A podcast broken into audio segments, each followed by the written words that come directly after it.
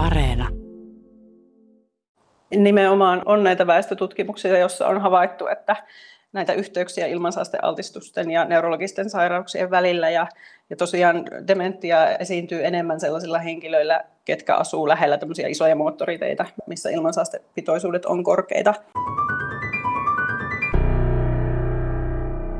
No aivothan on oikeastaan koko liikunnan lähtökohta, että jos pitkältä oikein ruvetaan miettimään, niin mä aina puhutaan hengityksen ja verenkierron merkityksestä ja liikunnan kehittävästä vaikutuksesta, mutta kaikkihan lähtee kuitenkin aivoista, sieltä sen aktiivisuudesta ja aktiviteetista, niiden motoneuronien ja niiden säätelyjen toiminnoista, joilla me liikkeelle lähdetään. Ja se on ehkä jossain ajan saatossa vähän unohtunutkin liikunnan ja terveyden välisessä keskustelussa ja nyt se on viimeisen parinkymmenen vuoden aikana noussut kovastikin pinnalle ehkä justiinsa ikääntymisen ja ikääntymistutkimuksen vuoksi ja kun on havaittu, että ikääntymisen myötä, jos on liikunnallisesti aktiivinen, niin aivotkin pysyvät virkeänä ja sieltä saattaa sitten jossain muodossa estyä sitten nämä degeneratiiviset aivosairaudet. Liikunnan merkitys olisi juuri se aivojen aktivoiminen. Tänään puhumme Tiedeykkösessä aivoista. Siitä, mitä sairaus voi tehdä aivoille sekä miten liikunta ja ilmansaasteet vaikuttavat aivoterveyteen. Liikunta tekee aivoille hyvää, se tiedetään, kuten edellä liikuntalääketieteen professori Heikki Tikkanen Itä-Suomen yliopistosta sanoi. Mutta tuhoavatko ilmansaasteet liikunnan edullisen vaikutuksen aivoihin? Ohjelman alussa asiaa myös pitkäaikaisesta koronataudista ja aivoista. Siitä Itä-Suomen yliopiston apulaisprofessori Katja Kanninen. Hän johtaa sairauden neurobiologiaryhmää. Minä olen Teija Peltoniemi.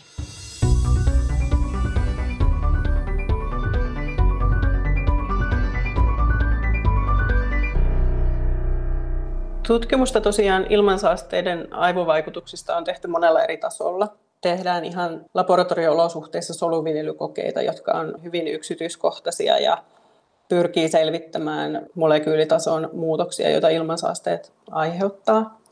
Toki on tehty paljon koeeläintutkimusta, jossa on havaittu, että ilmansaastealtistus vaikuttaa muun muassa eläinten käyttäytymiseen ja eläinten muistiin ja aiheuttaa tällaisia erilaisia käyttäytymismalleja. Sitten on nämä väestötutkimukset, joiden mukaan myös on havaittu, että ilmansaasteet vaikuttaa haitallisesti aivojen terveyteen. Mitä sitten tiedetään niistä muutoksista, mitä siellä aivoissa tapahtuu, niin ehkä yksi keskeisimmistä on tämä tulehdusreaktio, joka siis tarkoittaa sitä, että ne ilmansaasteet aiheuttaa aivosolujen reaktiivisuuden, eli aivojen puolustussolut, esimerkiksi mikrogliat ja aivojen tukisolut, astrosyytit, aktivoituvat ja niiden toiminta muuttuu, kun ne altistuu ilmansaasteille. Ja se muuttunut toiminta aiheuttaa tulehdusreaktion. Apulaisprofessori Katja Kanninen jatkaa myöhemmin lähetyksessä ilmansaasteiden vaikutuksesta aivoihin sekä aivojen erilaisista soluista ja niiden merkityksestä aivoterveyteen.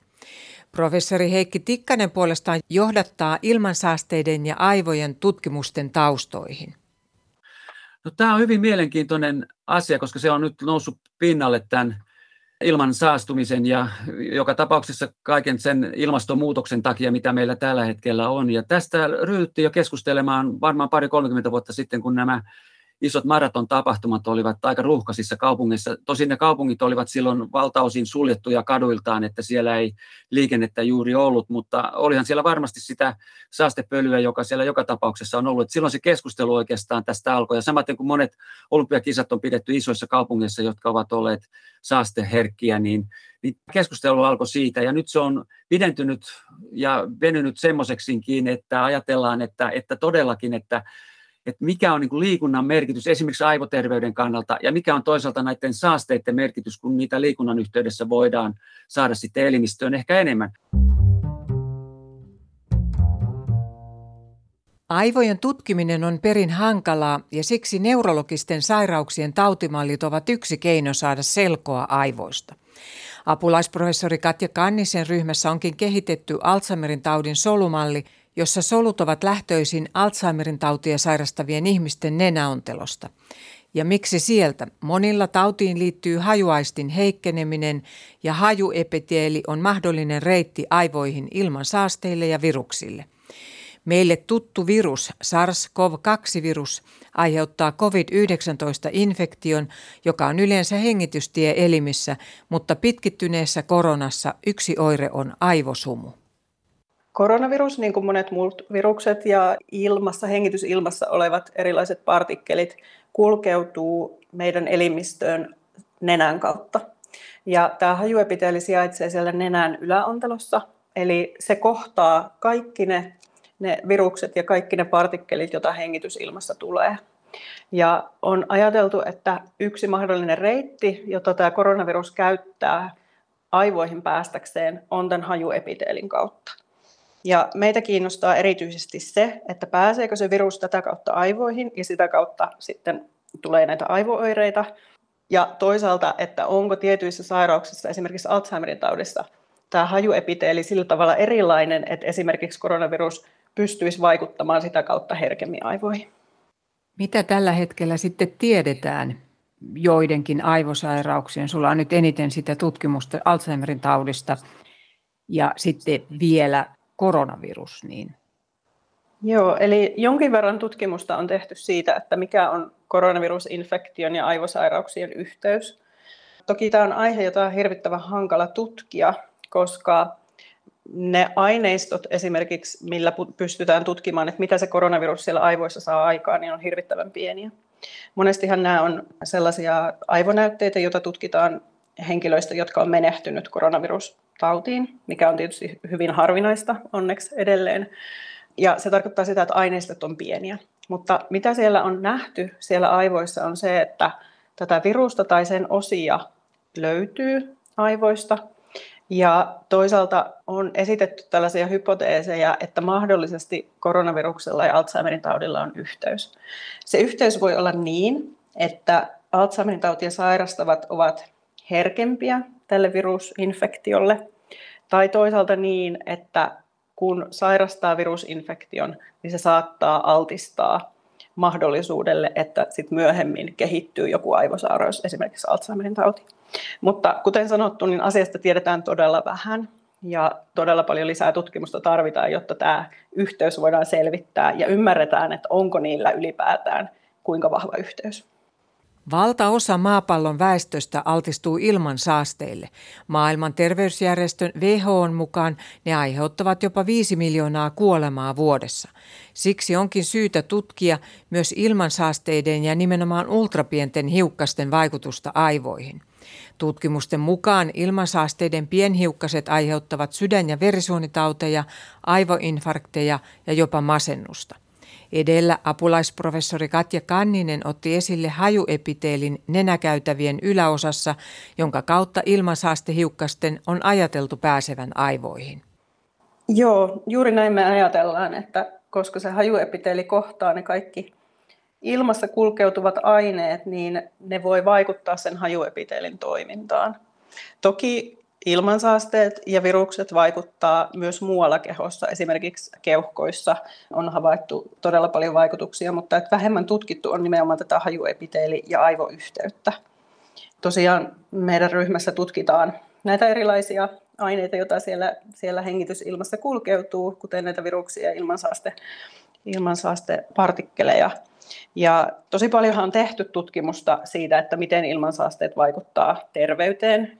Suurin osa niistä tutkimuksista on keskittynyt nimenomaan keuhkoihin tai sydän- ja verisuonitauteihin, mutta todella vähän tiedetään edelleen siitä, että mikä on se yhteys ilmansaasteilla ja aivoterveydellä.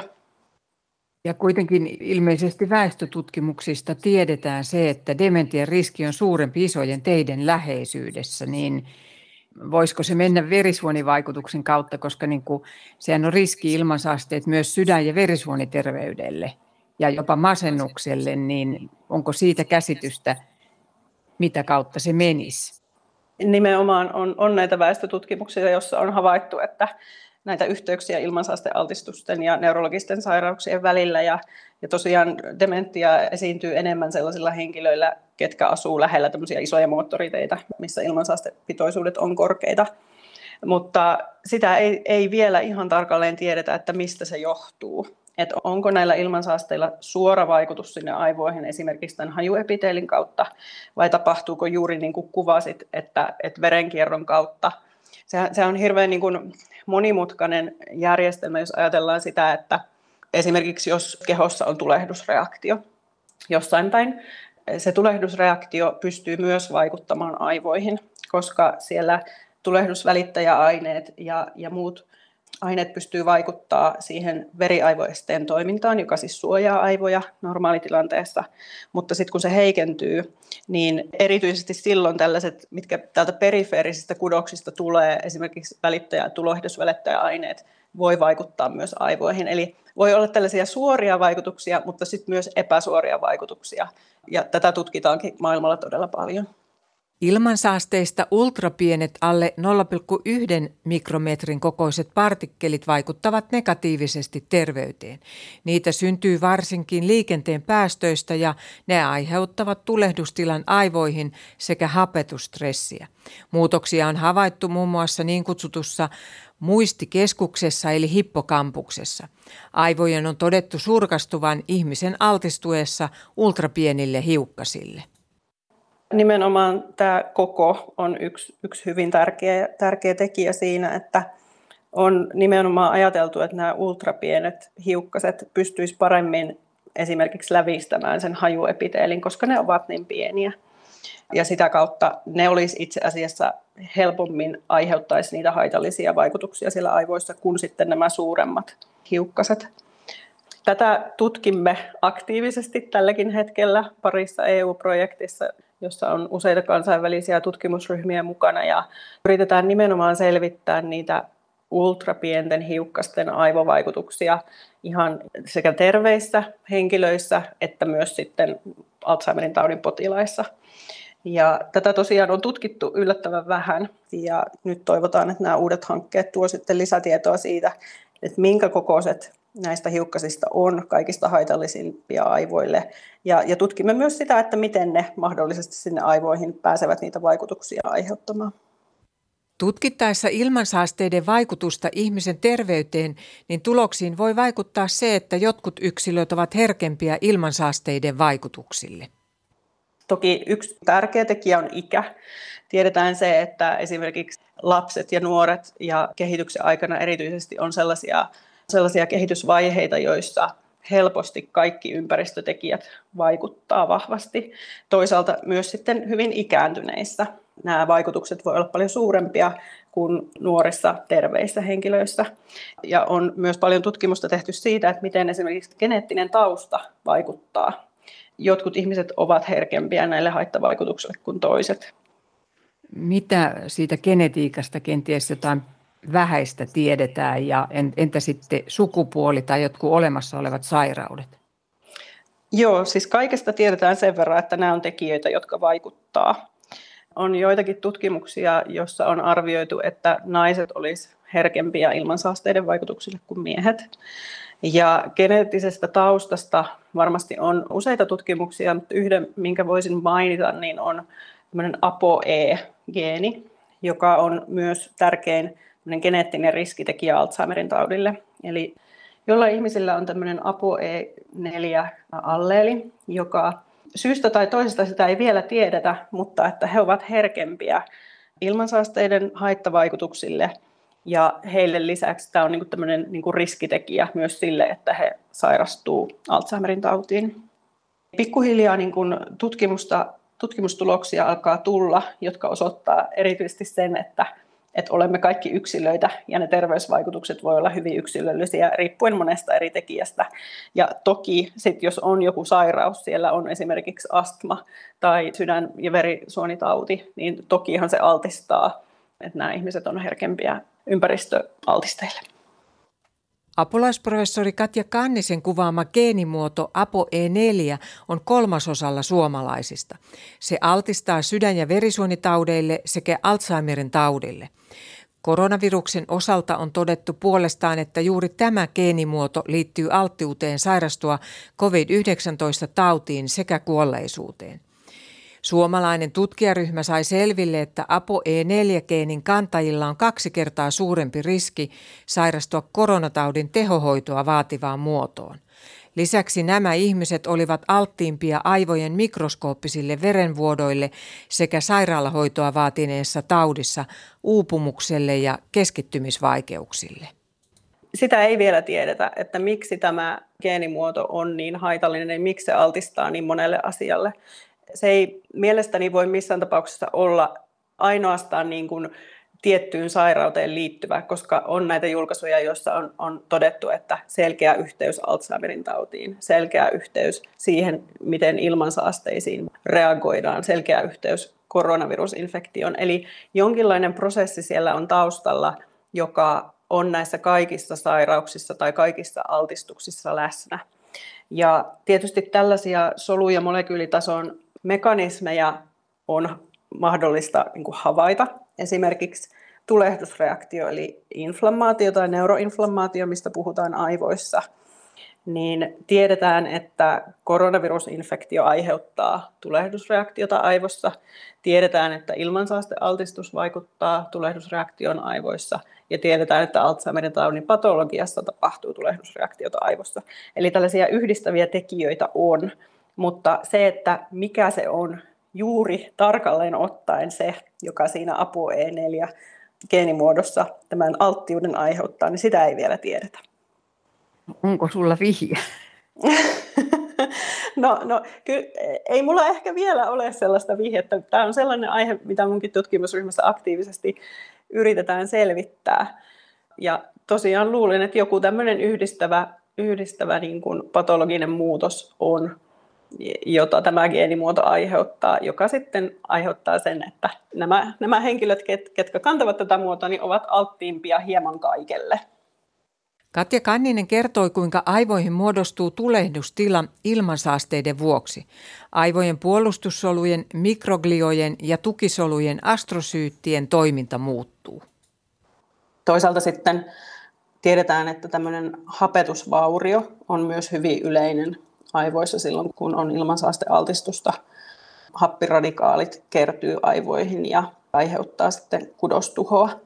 Ne on ehkä ne, ne pääasialliset tällaiset solu- ja molekyylitason mekanismit, joita tiedetään ilmansaastealtistuksen aiheuttavan aivoissa.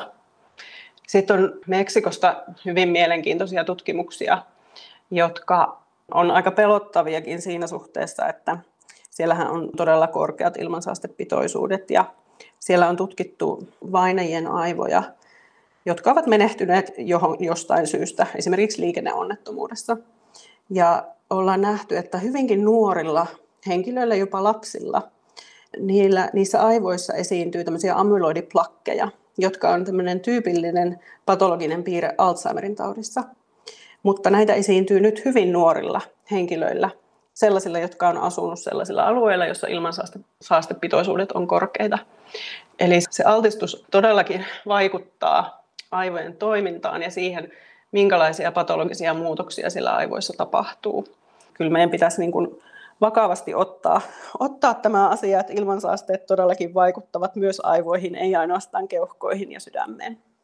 Entä sitten muut neurologiset sairaudet? Että tässä on nyt puheessa enemmän nimenomaan on se Alzheimerin tauti, mutta meillä on Parkinsonin tauti, jonka syytä ei tiedetä. Toki tiedetään, että ilmansaasteet vaikuttaa myös muihin aivosairauksiin kuin Alzheimerin tautiin. Tietysti oma kiinnostuksen kohde on, on nimenomaan Alzheimerin tauti ja siitä, siitä tiedän parhaiten, mutta tiedän kyllä myös, että on tutkimuksia, joissa on havaittu yhteys ilmansaastealtistusten ja Parkinsonin taudin välillä, tämmöisiä väestötutkimuksia. Ja jotkut tutkimukset viittaa siihen, että se yhteys on jopa vahvempi Parkinsonin taudin kohdalla kuin Alzheimerin taudin. Taas vähän niin kuin sama asia, mistä tuossa aiemmin mainitsin, että todennäköisesti ne ilmansaasteet eivät aiheuta yhtä ainutta aivosairautta, vaan ne vaikuttaa aivojen toimintaan sillä tavalla, joka sitten mahdollisesti myöhemmin vaikuttaa siihen, että joku sairaus puhkeaa. Esimerkiksi tämä tulehdusreaktio. Että jos ne aiheuttaa tulehdusreaktiota aivoissa, niin se sitten altistaa sille, että joku aivosairaus, esimerkiksi Alzheimerin tauti, puhkeaa. Aika kiinnostavaa.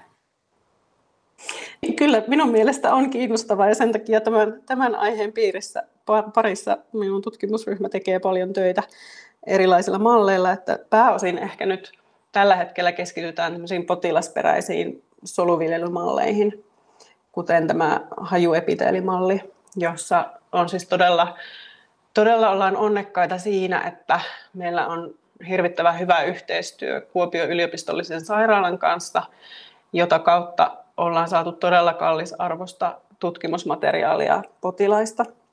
Ja pystytään ihan oikeilla potilasperäisillä soluilla tutkimaan näitä vaikutuksia ja jopa selvittämään sitä, sitä että millä tavalla yksilöt poikkeaa toisistaan. Niin tämä on todella, todella mielenkiintoista tutkimusta. Seuraavaksi apulaisprofessori Katja Kanninen Itä-Suomen yliopistosta aivojen erilaisista solutyypeistä. Aivoissa on lukuisia erilaisia soluja ja ehkä tunnetuin kaikille on hermosolut, jotka on tietysti tämä aivojen tavallaan toiminnallinen yksikkö. Toisaalta hermosolut, jotta ne toimii oikealla tavalla, niin ne tarvitsee tukea muilta soluilta. Ja aivoissa onkin useita erilaisia tukisoluja, esimerkiksi astrosyyttejä tai mikroklioja. Ja mikrokliosolut on pääasiallisesti se solutyyppi aivoissa, jotka vastaa tämmöistä immunipuolustusjärjestelmästä, kun taas astrosyytit on, on tärkeitä esimerkiksi sille, että hermosolut oikealla tavalla viestii keskenään.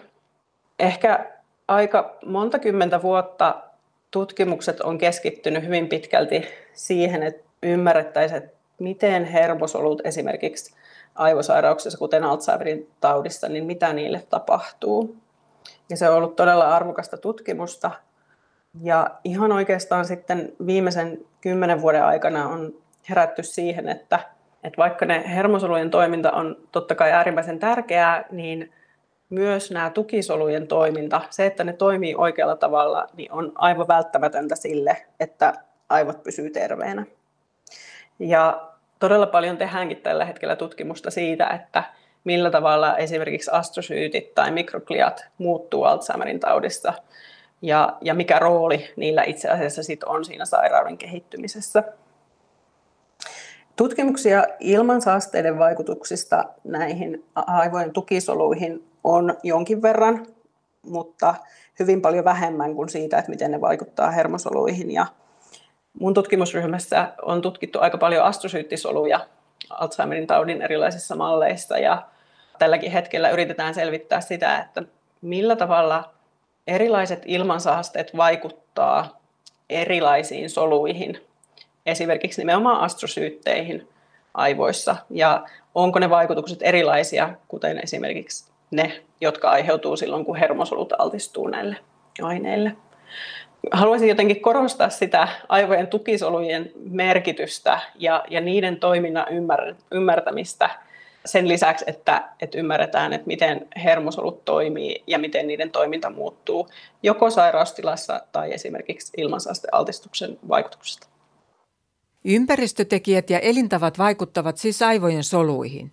Entä miten liikunta vaikuttaa? Apulaisprofessori Katja Kannisen ryhmä tutki, mitä pitkäkestoinen vapaaehtoinen liikunta saa aikaan aivojen soluissa. Mitä me ollaan tutkimuksessa havaittu on se, että kuten muut ryhmät maailmalla, että vapaaehtoinen liikunta parantaa muistia ja oppimista. Mutta sen lisäksi, että se vaikuttaa positiivisella tavalla hermosolujen toimintaan, niin se itse asiassa vaikuttaa myös astrosyytteihin. Yksi semmoinen mielenkiintoinen asia, joka havaittiin, oli se, että astrosyyttisolujen morfologiset muutokset oli selvästi sellaisia hermosoluja tukevia silloin, kun oli harrastettu liikuntaa.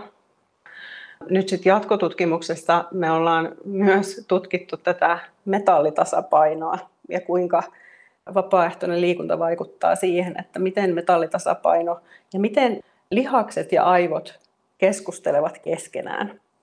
Ja on nimenomaan erityisesti ollut kiinnostuksen kohteena nämä metalliionit ja havaittu, että sellaiset proteiinit, jotka tarvitsevat näitä metalleja toimijakseen, niin erityisesti sellaiset proteiinit näyttäisi olevan alttiita tälle liikunnan vaikutukselle. Eli meidän ajatus ja hypoteesi on se, että tämmöinen vapaaehtoinen pitkäkestoinen liikunta vaikuttaa positiivisesti metallitasapainoon, joka tukee aivojen toimintaa.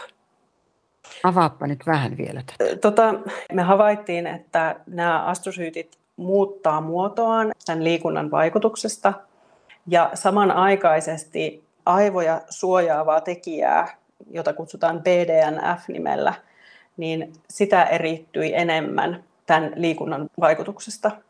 Ja on ajateltu, että ne yhdessä ne morfologiset muutokset, mitä astrosyyteissä tapahtuu, yhdessä tämän lisääntyneen aivoja suojaavan tekijän kanssa vaikuttaa positiivisesti muistiin ja oppimiseen. On aiempia jo tutkimuksia, joissa on havaittu, että tämä BDNF-tekijä vaikuttaa erityisesti hermosolujen synapsien toimintaan, joka me myös havaittiin. Ja erityisesti ehkä tärkeänä tässä meidän työssä oli se, että vapaaehtoinen pitkäkestoinen liikunta nimenomaan lisää näitä synaptisia proteiineja, eli sitä kautta aivojen toiminta ja hermosolujen toiminta on parempaa, ja se johtuu siitä, että astrosyytit reagoi siihen liikuntaan. Mitä se tarkoittaa se, että niiden synapsien toiminta vai määrä jotenkin kasvoi, niin mitä se meinaa? Se tarkoittaa sitä, että hermosolut toimii paremmin. Ne yhteydet hermosolujen välillä vahvistuu, jota kautta se hermosolujen signaali on voimakkaampi. Ja ihminen on vähän niin kuin skarpimpi periaatteessa. Kyllä, muisti toimii paremmin. Entä tämä neurogeneesi sitten? Neurogeneesi on siis uusien hermosolujen syntymistä. Pitkään ajateltiin, että sitä ei tapahdu, vaan että kun kehityksen aikana tietty määrä hermosoluja aivoihin muodostuu, niin ne eivät siitä sitten enää muutu muuksi, koska hermosoluthan eivät jakaannu, toisin kuin jotkut aivojen tukisolut. Kuitenkin jo ehkä parikymmentä vuotta sitten havaittiin, että tätä neurogeneisiä eli uusien hermosolujen syntymistä tapahtuu tietyillä aivoalueilla. Esimerkiksi hippokampuksessa, joka on tämmöinen aivorakenne, joka on todella tärkeä muistin kannalta. Ja tässä meidän tutkimuksessakin selvitettiin sitä, että millä tavalla liikunta vaikuttaa näiden uusien hermosolujen syntymiseen. Ja on paljon tutkimusta itse asiassa, jotka näyttää sen positiivisen vaikutuksen liikunnan ja uusien hermosolujen muodostumisen välillä. Apulaisprofessori Katja Kannisen kuvaamassa tutkimuksessa oli mukana myös professori Heikki Tikkanen Itä-Suomen yliopistosta.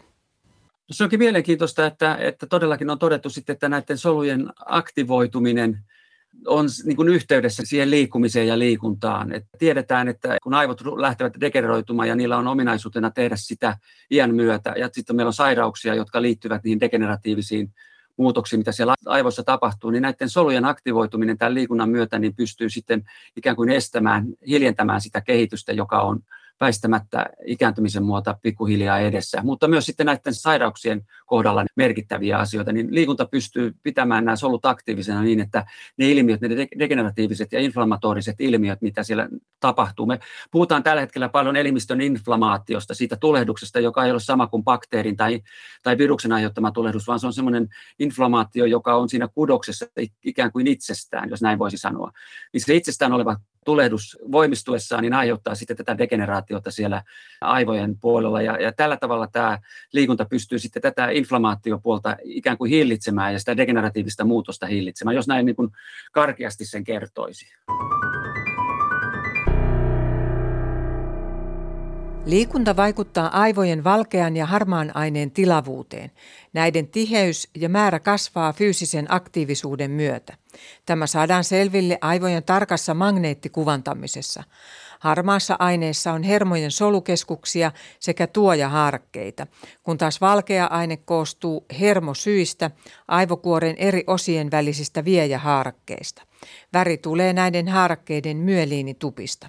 Heikki Tikkanen jatkaa liikunnan vaikutuksesta aivoihin kun on nyt pystytty kuvantamaan aivoja, että nimenomaan nämä välittäjäaineiden aktiivisuus sitten aktivoi näitä alueita, jotka käyttävät lihaksia, siis niitä hermoston alueita siellä syvällä syvällä aivokerroksessa, vaikka meidän liike lähtee aivokuorelta, niin ne risteetsevät ne radat syvällä aivoissa. Ja ajatellaan, että, että juuri siellä tapahtuu se niin kuin volyymilisäys myös siihen aivojen toimintaan, ei pelkästään toimintaan, myös, myös koon kasvu tai ainakin sen kasvun koon ylläpito sillä, että meillä on liikkumista, että tavalla tai toisella se aivojen aktivoituminen liikunnan yhteydessä niin pystyy kehittämään niitä aivoja. Aikaisemmin ajateltiin, että aivot ikään kuin ne solut, mitkä siellä ovat, niin ne ovat sieltä ja niitä degeneroituu pois, mutta nykyään on tullut vähän semmoinen uusi ajatus, että myös aivot pystyvät uusiutumaan ja, ja ainakin liikunnan avulla sitten pysymään pikkusen kauemmin aikaa entisellään. Mennään seuraavaksi ilmansaasteiden ja liikunnan yhteyteen aivojen kannalta. Heikentävätkö pienhiukkaset aivoterveyttä, kun liikuntaa harrastetaan korkeissa ilmansaastepitoisuuksissa? Liikuntalääketieteen professori Heikki Tikkanen Itä-Suomen yliopistosta.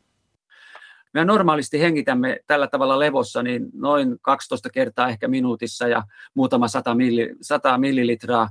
Mutta kun hengitys tihentyy sinne 20-25, niin kuin se usein sitten liikunnassa esimerkiksi lenkkeillessä lisääntyy pyöräillessäkin, niin volyymi, joka, jota me hengitetään, nousee 5, 60, 70, 80 litraan. Urheilijoilla toista sataa litraa on se hengitystilavuus. Ja jos ajatellaan, että pienet partikkelit, jotka siinä ilmassa on, jotka ovat meille silmillä näkymättömiä, niin ne menevät keuhkoihin, niin niillä on mahdollisuus, ne on niin pieniä, että niillä on mahdollisuus mennä Isommat hiukkaset eivät mene, mutta pienemmät on, niillä on mahdollisuus mennä jopa verenkiertoon ja verenkierron kautta. Jopa sitten on viimeisiä tutkimuksia, tämmöisiä koeasetelmia tehty, jossa on havaittu, että ne voivat mennä jopa ohittaa tämän aivon veriesteen, ja me, se on normaalisti semmoinen aivoverieste, joka estää meitä erilaisia partikkeleita pääsemästä aivoihin, niin ne ohittavat jopa sen mahdollisesti ja aiheuttavat sitten sitä inflamaatiota, josta aikaisemmin oli puhetta siellä aivoissa ja saattavat sillä tavalla altistaa. Ja tämä on niin tämmöinen alku tällä hetkellä sille tutkimukselle, joka tästä ilman saasteiden ja, ja liikunnan välisestä keskustelusta on. Ja, ja se on kyllä hyvin, hyvin mielenkiintoinen, että, että ajatellaan, että liikunta on hyödyksi, mutta missä se on hyödyksi? Eli onko, onko sitten kuitenkin niin, että meidän pitäisi rajoittaa sitä liikkumista semmoisissa paikoissa? Esimerkiksi heinä siitepölyallergikot tai koivun siitepölyille allergikoille, niin neuvotaan, että keväisin heidän ei pitäisi mennä mennä sinne koivumetsään juoksemaan, koska ne siitepölypartikkelit tulevat helposti nenään, silmään ja, ja keuhkoihin, mutta ne on ehkä varmaan kymmenen kertaa suurempia partikkeleita kuin nämä mikropartikkelit, joista nyt sitten puhutaan tämän ilman saasteiden yhteydessä. Ja kuitenkin siitepölykin on jo semmoinen, joka lisääntyy, sen vaikutus lisääntyy liiku, liikkuessa esimerkiksi sellaisessa tilanteessa, että se, sitä siitepölyä on paljon. Niin miksi ei sitten nämä pienet partikkelit olivat, olisivat merkityksellisiä? Ja ne todennäköisesti menevät vielä syvemmälle keuhkoon, että, että monet isommat partikkelit, niin meidän värekarvathan hengitysteissä – ilmateissä, ylähengitysteissä, niin ne roskat jää sinne. Niin mä kutsuisin niitä roskiksi, koska ne on niin isoja, että jos isossa kaupungissa esimerkiksi niistä enää, niin saattaa olla, että tulee aivan tummaa, koska se, on, se, se saaste, mikä siellä on ollut, niin se on jäänyt jo nenään, eikä se ole edes mennyt nenään nielun saakka tai saatika sitten keuhkoputkistoon saakka. Tämä on kyllä hyvin mielenkiintoinen keskustelu näin tulevaisuutta ajatellen. Tuore Neurologilehdessä julkaistu tutkimus pyrki selvittämään liikunnan ja ilmansaasteiden vaikutuksia aivojen rakenteeseen. Mukana oli 8000 keskimäärin 55-vuotiaista ihmistä Ison-Britannian biopankista. Tarkka magneettikuvaus antoi tutkittavien harmaan ja valkean aineen volyymin. Tutkijat panivat merkille, että reipas liikunta jopa kohtalaisen ilmansaastekuormituksen alueella saattaa vähentää tai poistaa liikunnan edullisia vaikutuksia aivoihin. Mitä elimistössä ja varsinkin aivoissa sitten tapahtuu, kun treenataan ilmansaasteiltaan pahassa paikassa? No, tämä on hankala kysymys. Siis se vastaus, lyhyt vastaus olisi se, että arvellaan, että nämä pienpartikkelit voivat sinne aivoihin päätyessään, ja miksei muihinkin kudoksiin päätyessään, niin aiheuttaa tämmöistä inflammatorista muutosta. Tämä tulehduksellinen muutos, joka jäytää meidän elimistöä, niin se sitten lisääntyisi ja aiheuttaisi sairauksia. Tässä ei ole pelkästään kysymys aivoista, vaan ajatellaan myös, että, että verenkiertoelimistön sairaudet lisääntyisivät, verisuonet kärsisivät siitä ja että keuhkoihinkin tulisi helpommin sitten muutoksia, jopa syöpää sen takia, että nämä partikkelit aiheuttavat aiheuttavat siellä muutoksia. Aivoissa tämä ajatus menee siitä, että kun liikunta normaalisti siellä tätä, tätä tämmöistä inflammatorista neuroinflammatorista reaktiota, mitä aivoissa ikääntymisen muuta esimerkiksi tulee tai näiden degeneratiivisten sairausten mukana tulee, niin ne kiihdyttäisivät tai aikaistaisivat tai saisivat sen aikaan jopa. Ja kun toisaalta liikunta estää näitä, tätä inflammatorista muutosta syntymästä, niin sitten nämä partikkelit aiheuttaisivat sitä. Ja tässä on nyt sitten tämmöinen mielenkiintoinen kysymys siitä, että, että onko niin, että se hyöty liikunnasta, joka sitten esimerkiksi aivoihin saadaan, niin sitten kuperautuukin pois, kaatuu pois sillä, että sinne tulee näitä pienpartikkeleita. Nämä on hankalia tutkimuskohteita, koska siinä joudutaan niin kuin vähän hypoteettisille pohjille ensiksi toisaalta sen inflamaation kautta ja sen mittaamisen kautta koeeläin ehkä malleissa tai tämmöisissä koemalleissa. Ja toisaalta sitten eihän yksi ärsytys esimerkiksi vaikkapa Mannerheimin tien ruuhkassa polkupyöräillessä aiheuta varmasti yhtään mitään, mutta jos se toistuu ja toistuu ja ehkä vuosikaudet toistuu. Ja tämä aiheuttaa se, että kun me tehdään näitä hypoteeseja ja tällä tavalla tapahtuu, niin sitten me joudutaan tekemään sellaisia tutkimuksia, että epidemiologisesti tutkitaan niitä ihmisiä, jotka ovat altistuneet tälle pölylle. Ja eli esiintyykö heillä sairauksia enemmän kuin toisilla. Ja sitten siihen tulee myös tämä liikunnan määrä, että ei pelkästään, että onko kävelyllä merkitystä, pitääkö olla raskaampaa liikuntaa, juoksua, pyöräilyä, että mikä se merkitys on sitten sit itse sillä liikunnalla. Et kyllähän tämä mielenkiintoiseen tilanteeseen asettaa esimerkiksi niin kuin yhteiskunnassa vaikkapa nyt sitten pyöräteiden rakentamisen, että ei niitä välttämättä tällä ajatuksella kannattaisi rakentaa kovin vilkasliikenteisten teiden varsille tai jopa sinne sisälle, niin kuin nyt tällä, te, tällä hetkellä tehdään esimerkiksi Helsingissä pyöräteitä, että onko sitten niin, että ne ovat väärässä paikassa, että pyörätiet pitäisi olla sitten puistomaisemissa tai semmoisissa maisemissa ainakin, jossa sitä liikennepölyä esimerkiksi olisi paljon vähemmän. Että tämä kyllä aiheuttaa monipuolisen keskustelun tulevaisuuteen. Hän oli professori Heikki Tikkanen. Apulaisprofessori Katja Kanninen muistuttaa, että tässä neurologilehdessä julkaistussa tutkimuksessa on yritetty väestötasolla selvittää, mikä on liikunnan ja ilmansaasteiden yhteys aivoterveyden näkökulmasta. Ja sitä on tähän mennessä tutkittu aika vähän just siitä syystä, että on aika vaikea erottaa näitä kahta, niiden vaikutuksia toisistaan. Jonkin verran niitä tutkimuksia on kuitenkin tehty ja tässäkin sit lähdettiin selvittää sitä, että miten aivojen rakenteelliset muutokset voisi liittyä tähän lisääntyneeseen liikuntaan ja sitten toisaalta siihen ilmansaastealtistukseen. Ja mm, no, mikä ehkä se päälöydös tässä työssä oli se, että jos harrastaa tämmöistä kovaa treeniä alueella, jossa on kuitenkin kohtalainen ilmansaastekuormitus, niin tavallaan sen liikunnan hyödyllisiä vaikutuksia aivoihin saattaa poistua tai sitten ne vähenee. Toisaalta on sitten kyllä myös tutkimuksia, joissa on osoitettu päinvastaista, että on nähty, että itse asiassa liikunta suojelee aivoja ja aivojen toimintoja ilmansaasteiden haittavaikutuksilta. Ja se ehkä se haaste tässä on, että näitä kahta, niiden vaikutuksia on tosi vaikea niin kuin erottaa toisistaan. Nämä on tällaisia niin kuin epidemiologisia tutkimuksia, jotka on tehty tietyllä henkilöillä ja tietynlaisessa kuormituksessa ja siinä on kuitenkin paljon muitakin asioita, mitkä voi vaikuttaa. Esimerkiksi on havaittu, että melu vaikuttaa aivojen toimintaan haitallisesti ja on ehkä aika hankala tämmöisessä tutkimuksessa erottaa ilmansaasteita ja melua toisistaan, kun tutkitaan kaupunkiympäristöä, jossa on sitä melua ja niitä ilmansaasteita, jotka nyt tulee esimerkiksi autoista. Ehkä lyhyenä yhteenvetona, niin on tosi tärkeää, että tätä tutkimusta jatketaan ja tällaisia epidemiologisia tutkimuksia tehdään ja yritetään selvittää yhteyttä liikunnan ja ilmansaasteiden välillä.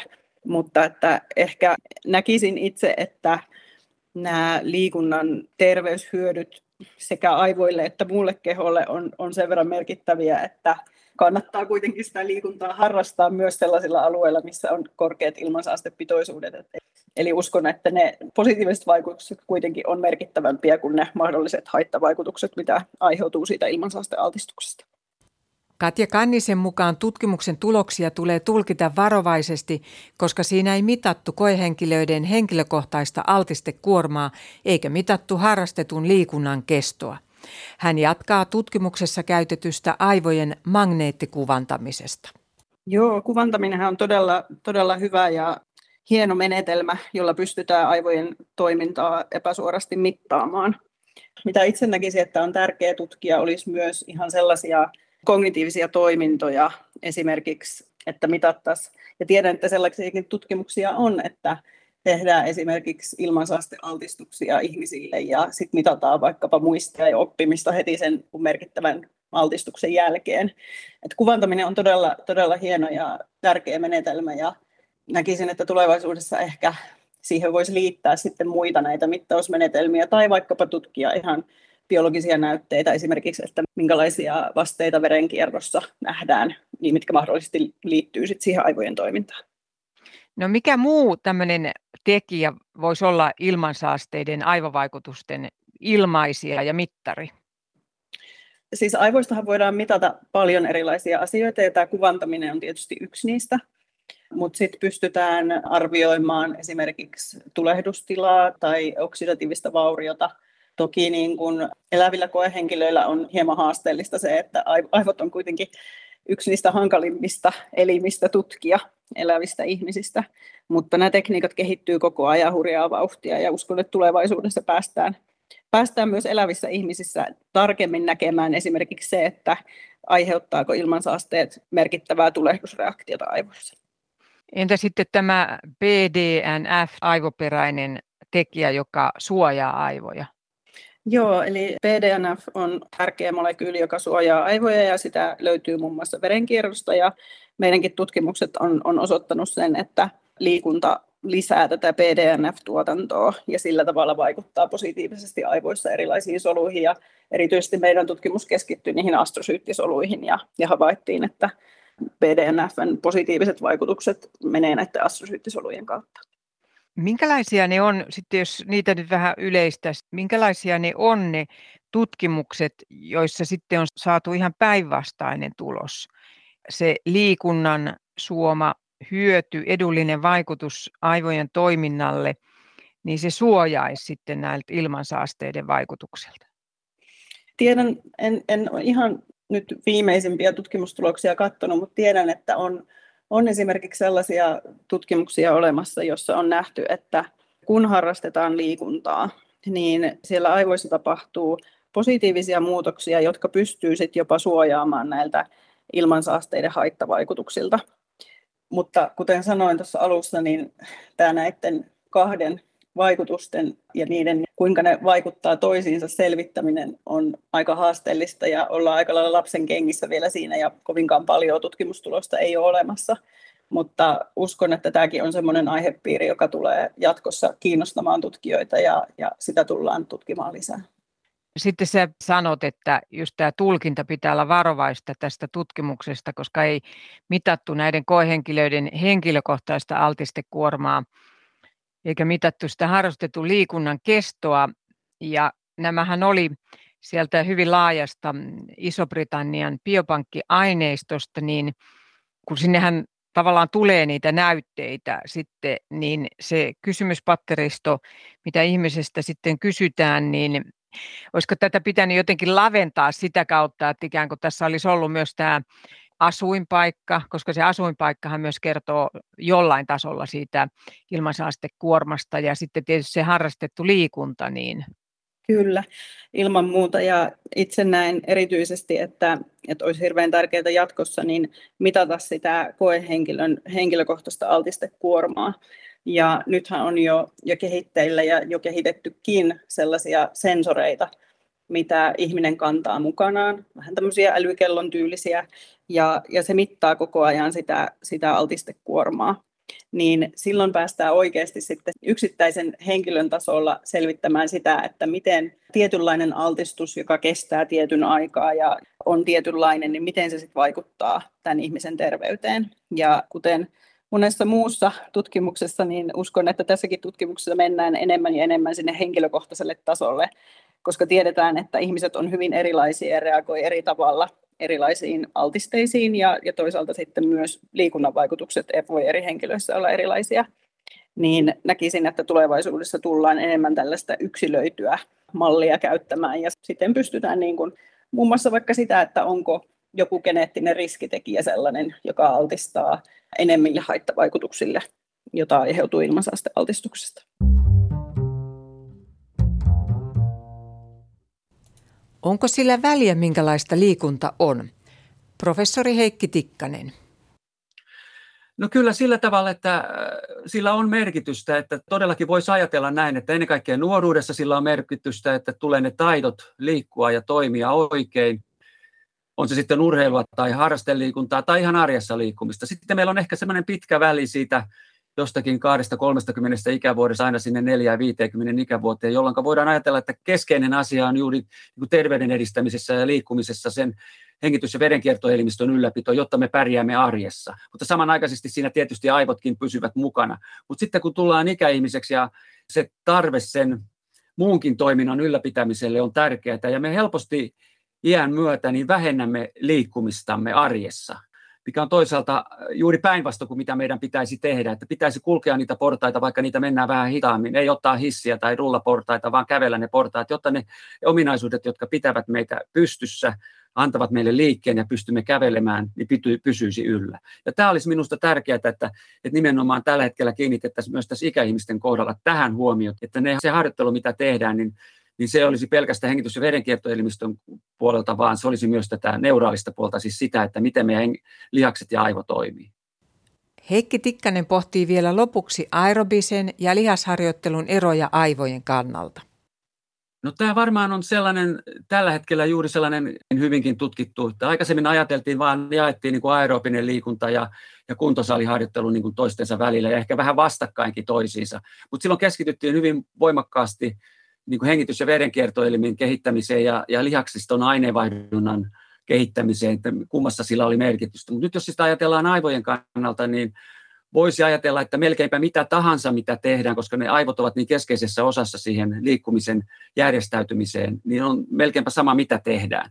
Mutta sitten jos tarkemmin sitä rupeaa pohtimaan, niin ehkä se nimenomaan silloin, kun liikunta tulee niin kuin vähäisemmäksi niin kuin se ikäihmisillä, kun tässä on aikaisemmin ollut puhetta, niin tulee, tulee, niin silloin juuri tämän taidon ja sen monipuolisuuden tekeminen tuntuu tulevan niin kuin merkitykselliseksi. Mutta tämä on varmasti sellainen aihepiiri, jossa tullaan seuraavan 50-15 vuoden aikana tekemään paljonkin tutkimuksia juuri sen takia, että halutaan selvittää, että, että kuinka paljon tai mitä määriä tarvitaan, jotta säilytään monipuolisesti liikuntakykyisenä sanoisin ehkä yhteenvetona, että, että tärkeää on, että tekee, että tärkeää on, että ei jää sängyn pohjalle tai tuolille istumaan, vaan kaikki ajattelu siitä, että tekee jotakin lihaksistollaan. Ja aina kun tekee lihaksistollaan työtä, niin se lähtökohta on aivot. Ja se on hyvä muistaa, että aivot ovat aina se, joka, joka lähtee tekemään sitä työtä ja josta se informaatio tulee sinne työskenteleville lihaksille. Pelkästään ajattelu, että lähdenpä liikkeelle, niin sekin jo aktivoi, tiedetään, että sekin aktivoi jo aivoa, mutta se, että se lopullisesti tehdään, niin se on se tärkeä asia niiden aivojen kannalta. Apulaisprofessori Katja Kanninen on samoilla linjoilla. Kaikenlainen liikunta tekee aivoille hyvää mitä mielekkäämpää se liikunta on, niin sitä enemmän sitä tulee tehtyä, jolloin myös ne terveysvaikutukset on voimakkaampia. Meidän tutkimuksen fokuksessa oli nimenomaan tämmöinen vapaaehtoinen liikunta, koska ajatellaan, että kun se on vapaaehtoista, niin sitä enemmän sitten tulee tehtyä, se on mielekästä ja sitä kautta myös ne aivovaikutukset sitten korostuu. Jos on hyvin epämukavaa harrastaa liikuntaa, niin Toki sillä voidaan saavuttaa edelleen terveysvaikutuksia, mutta liikunnalla on vaikutuksia myös esimerkiksi mielenterveyteen ja pitäisi mielestäni pyrkiä siihen, että se liikunta, mitä harrastaa, olisi mielekästä ja, ja se, että mikä se laji on tai milloin sitä harrastetaan, ei ole niinkään tärkeää kuin se, että se olisi säännöllistä ja mielekästä.